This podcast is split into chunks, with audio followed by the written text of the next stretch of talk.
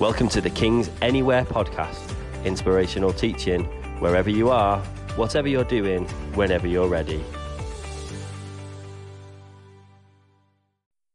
Good morning. Um, today we're going to be carrying on with the topic on the Holy Spirit, and we're going to be thinking about um, this term, the fellowship of the Holy Spirit. Now, for um, for me personally, I've been part of church um, most of my life, and I had a big gap in the middle um, where I kind of had turned my back on God, where I wasn't part of church.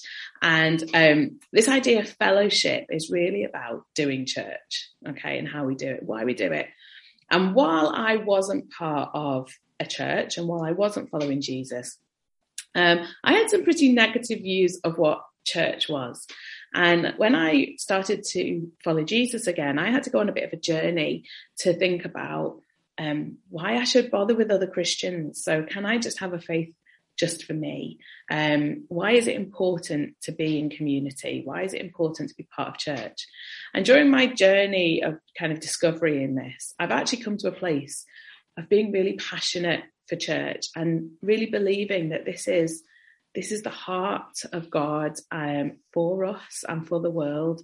And so, actually, the church is part of God's mission to the world. It's how He makes um, the gospel present for people and how we get to be part of seeing the power of God work on this earth. And it's really exciting and it can be really hard. And so, what we're going to be looking at today is really thinking about how the Holy Spirit has been given for us to be a radical, powerful community for the world. Um, and how the Holy Spirit is given to move in us and through us. And uh, it's just a really important topic. And so we, have only got a short time today. And I would really encourage you that if this is a question you've got about why we do church, just engage with it, think about it, read the Bible, read these passages again, um, really think about why Jesus asked us to to come together and be unified, and then thinking about this gift of the Holy Spirit. Um, but I want to start off by um, looking at a scripture which actually is about marriage, um, but it gives us a little picture just as, at the start to think about how Jesus intends church to be. So I'm zooming off to the corner and we're going to move onto this one. So the scripture is from Ephesians um, verses 25 to 27. Husbands, love your wives, just as Christ loved the church and gave himself up for her to make her holy, cleansing her by the washing with water through the word, and to present her to himself as a radiant church, without stain or wrinkle or any other blemish, but holy and blameless. Now, I find this a really powerful scripture um, for marriage, but also to think about our identity as the church and to be loved by Jesus and the purpose we are together, the purpose we have this fellowship together is we're being made holy. We're being made radiant. And I love this imagery. I love this picture um, because it, it puts us in context of the cross. We're in the context of the power that the cross has for us. So, because of the sacrifice that Christ made, because of his love for us, we get to be made holy. We get to be made without wrinkle or blemish, without stain. We get to be made radiant.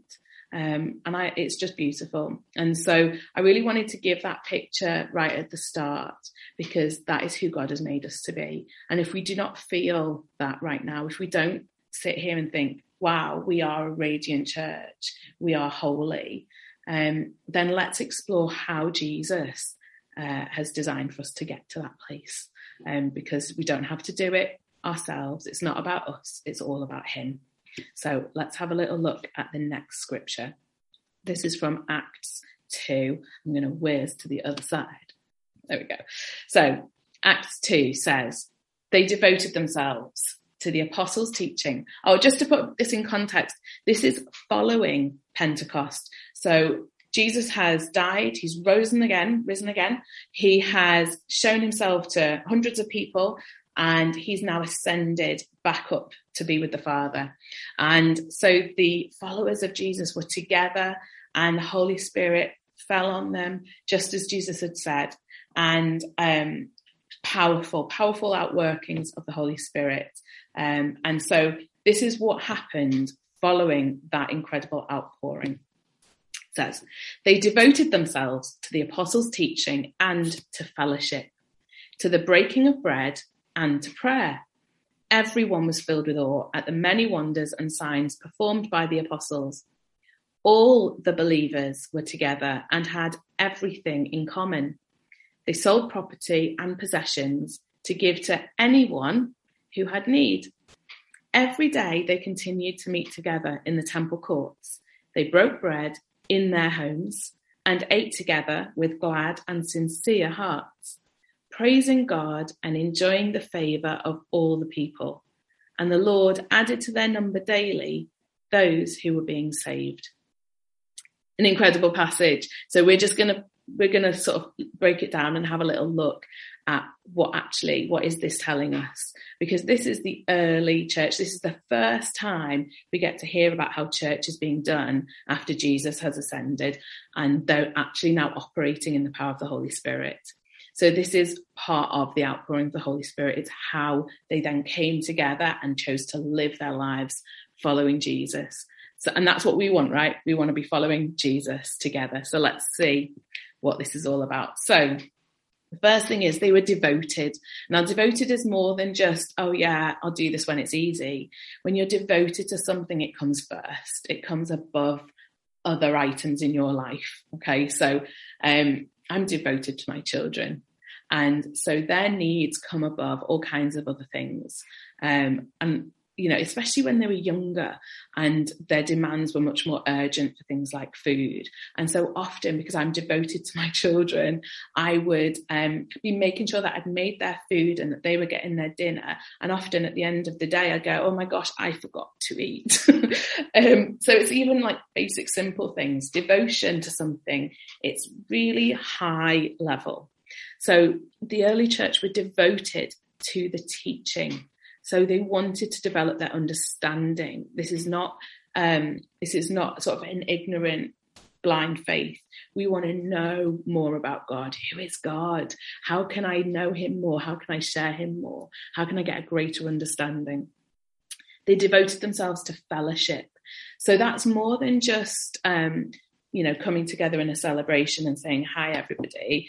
Fellowship is doing life together. It's being part of each other's circles. Um, and that doesn't mean that it's the same sort of level of intimacy for everybody in your church, in your local church. Um, but fellowship means that there is an openness in your life to other to other believers. We're doing this together. We're not on our own. It's actually quite encouraging, really. Um, to breaking of bread. Now, this is a really important one because when we break bread together, we are together remembering the power of the cross. And it's a great opportunity to minister to each other, to stand on the promise of healing and change that, that the cross makes in our lives. So breaking of bread is really, really significant. And we've had teaching um, a little while ago on the breaking of bread. And if, if you want to know more, please go back and listen to those other, um, those other preachers on that. And they also devoted themselves to prayer. So this is a reminder that all of this is about our relationship with God, and we need to make time to talk to God together. Um, it's really, really special when when we come together, we pray and we hear God's voice together. It brings confirmation, it brings clarity and accountability. Um, so prayer is important privately, but also collectively really, really important. And these are the key areas that the early church devoted themselves to. So moving on, I'm going to slide over here. So what was their response to these, um, this devotion to these, these things? First of all, it says in that passage we read from Acts 2 that they were filled with awe. Now, I really believe that there can be some really significant, special moments where God does something miraculous and you can suddenly be filled with this, oh, wow, God is incredible. He's so powerful. He's beyond our expectations. Sometimes it's those little revelations. Maybe it can be when you're reading the Bible. So maybe it was the teaching. Um, where sometimes, you know, the Holy Spirit just brings clarity, brings a deeper understanding of the Word of God. Suddenly you're just filled with that awe again.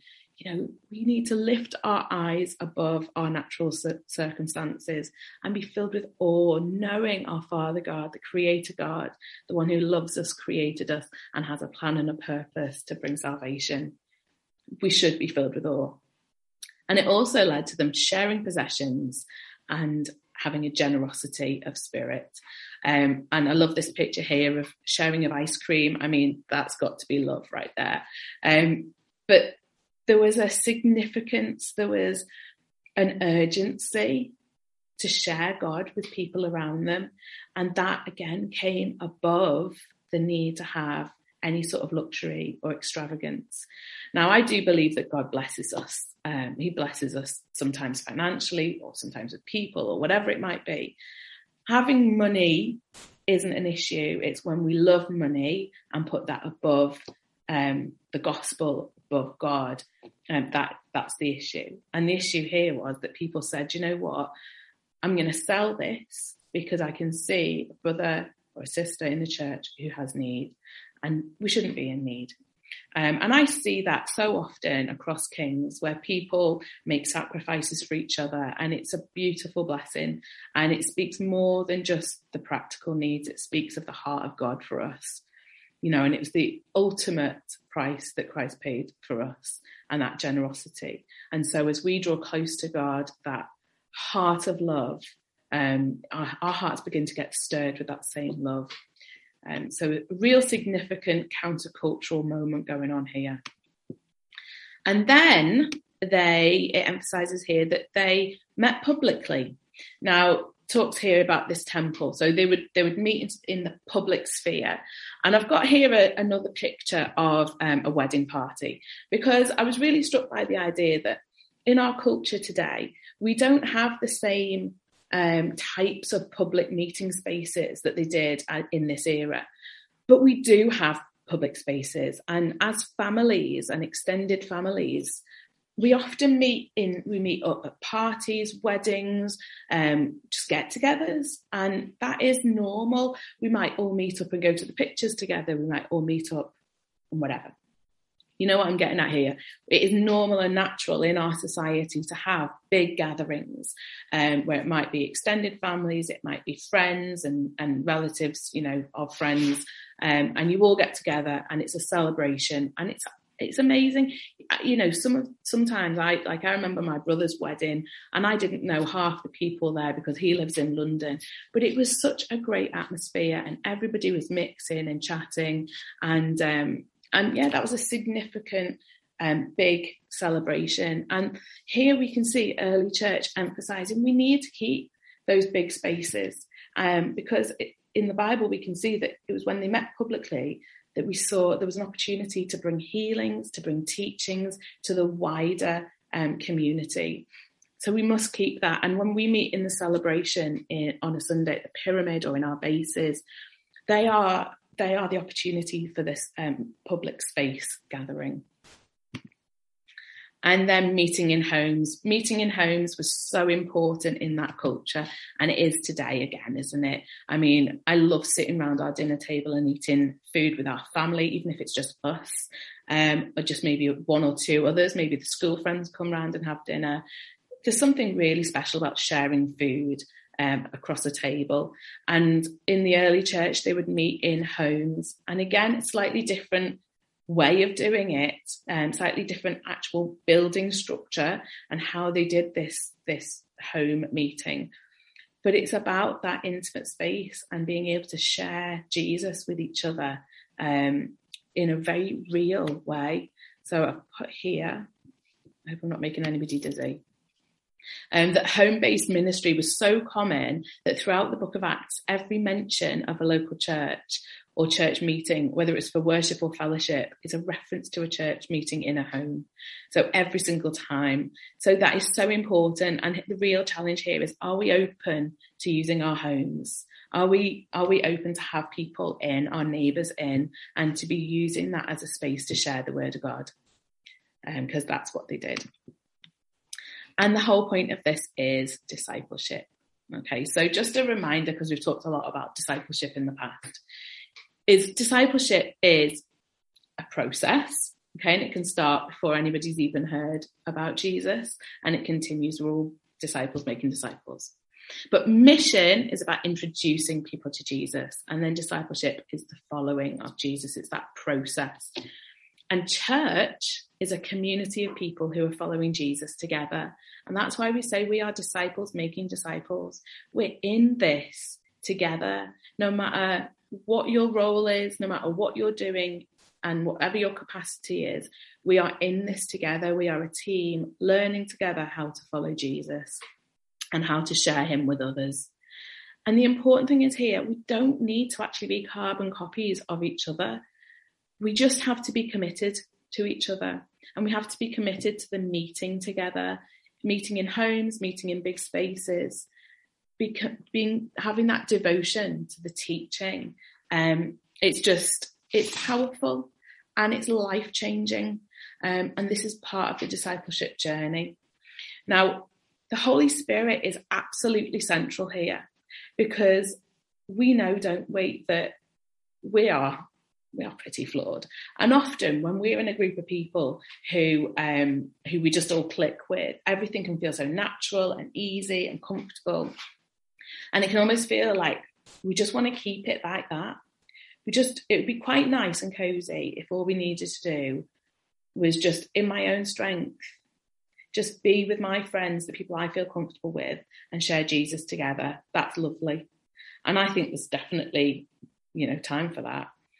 But what is being highlighted here is the Holy Spirit is at work in our lives to love and share with people, all people.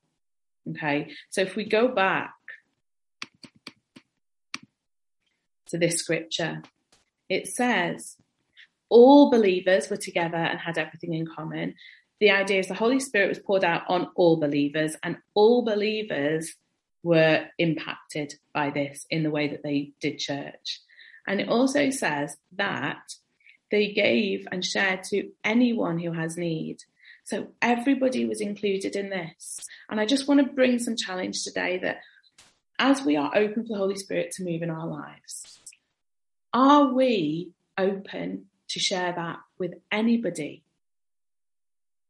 Are there particular neighbours that maybe we would rather not open our house to? Have you considered sharing the gospel with them, seeing whether or not they have an openness um, to that to that word, to that gospel? And if so, would you be willing to open up your home and open up your friendship group to those people? Because you know what? God loves them. God loves them so much. Um, so I just want to encourage you today that all of this, all of this fellowship, all this community is done starting off thinking about who is God, what has Jesus done for me, for me, and how has the how am I welcoming the Holy Spirit into my life to empower me to live this way. So I just want to pray for us. Lord God, I just thank you so much for who you are. God, I thank you for Jesus. Thank you for the power of the cross and the gift of the Holy Spirit. And Lord God, I just thank you for the church. God, I thank you for the church in Warrington and the church all around the world. Lord, that we are unified and that you are making us holy. God, you are making us to be radiant. And Holy Spirit, I just ask right now that for everybody listening to this, Lord, that you would prompt us by your Spirit in our hearts and let us know, Lord God, what you would like us um, to to how you would like us to respond, Lord God.